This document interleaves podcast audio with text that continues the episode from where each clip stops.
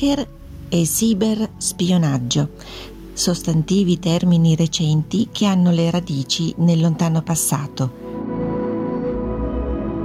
La deterrenza, l'antisovversione, doppio gioco e agenti doppi, infiltrazione, intrigo, tutti concetti apparentemente recenti che realmente però risalgono addirittura al tempo degli egizi e dei persiani. Le spie esistevano già prima, per esempio, di Edward Snowden, meglio com- conosciuto come la talpa del Lansgate. Esistono le spie dal tempo dei Sumeri, 4.000 anni prima di Cristo. Disponevano di un servizio informatico nelle loro città-stato, raccoglievano notizie utili a prevenire, ad attenuare gli attacchi dei loro nemici. Anche gli egizi si servirono delle spie e svilupparono attentamente un sistema per l'acquisizione di informazioni a danno degli Ittiti, a danno delle popolazioni loro contemporanee e loro nemiche e per controllare la Nubia dopo la battaglia di, eh, di Kadesh avvenuta nel 1296 a.C. Anche gli ebrei utilizzarono le spie nella secolare contesa con i Filistei. C'è uno storico Erodoto eh, che analizzò la seconda guerra persiana, una guerra avvenuta tra il 481 e il 479 a.C. Questo storico ipotizza che il fallimento fosse per causa di un informatore greco alla corte del re persiano Serse I. Il re si chiamava Demarato. Questo re, venuto a conoscenza del, pri- del, piano di invasione persiano, inviò in Grecia un suo schiavo. Questo schiavo teneva una tavoletta scrittoria di cera vergine con un ehm, sottostante supporto di legno sul quale vi era dipinto il messaggio d'allarme per Sparta. Questo al fine di eludere il controllo delle guardie di frontiera persiane.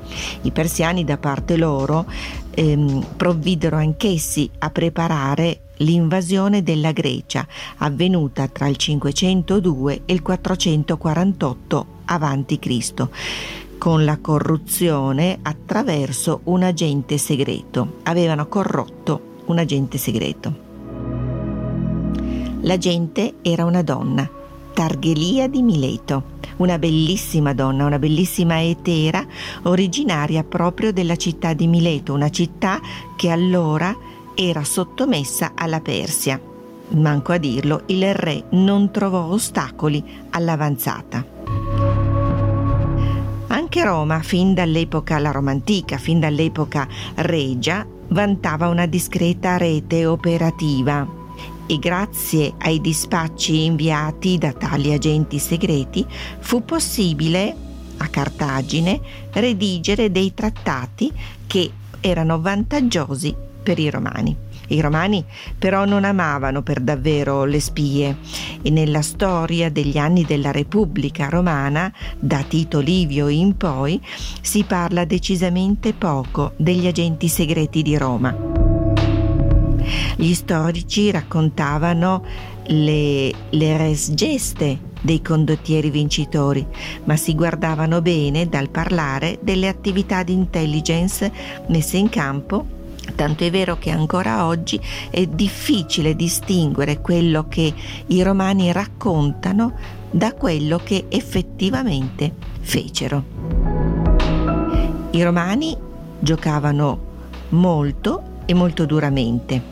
Le legioni in ordine chiuso affrontavano e sbaragliavano in campo aperto qualsiasi nemico. La forza era la loro carta vincente. Finché il nemico stava al gioco e ribatteva colpo su colpo, si servirono delle spie. I loro interessi erano rivolti a conoscere poche ed essenziali informazioni. Dove era il nemico, quanto era numeroso e dove affrontarlo. Servivano le spie, le talpe, gli 007, ma i romani si affidavano anche a dar auspici e indovini, che da parte di qualche divinità svelavano loro le intenzioni del nemico. Cambiano i tempi e le esigenze, ma le spie continuano ad esistere e a godere di molta ammirazione tra il popolo e poca stima fra tutti. La storia maestra. Insolito pensare che basti abolire intercettazioni cibernetiche per liberarsi dell'istinto umano di occuparsi più dei fatti altrui che dei propri. In fondo, basta il foro di una serratura.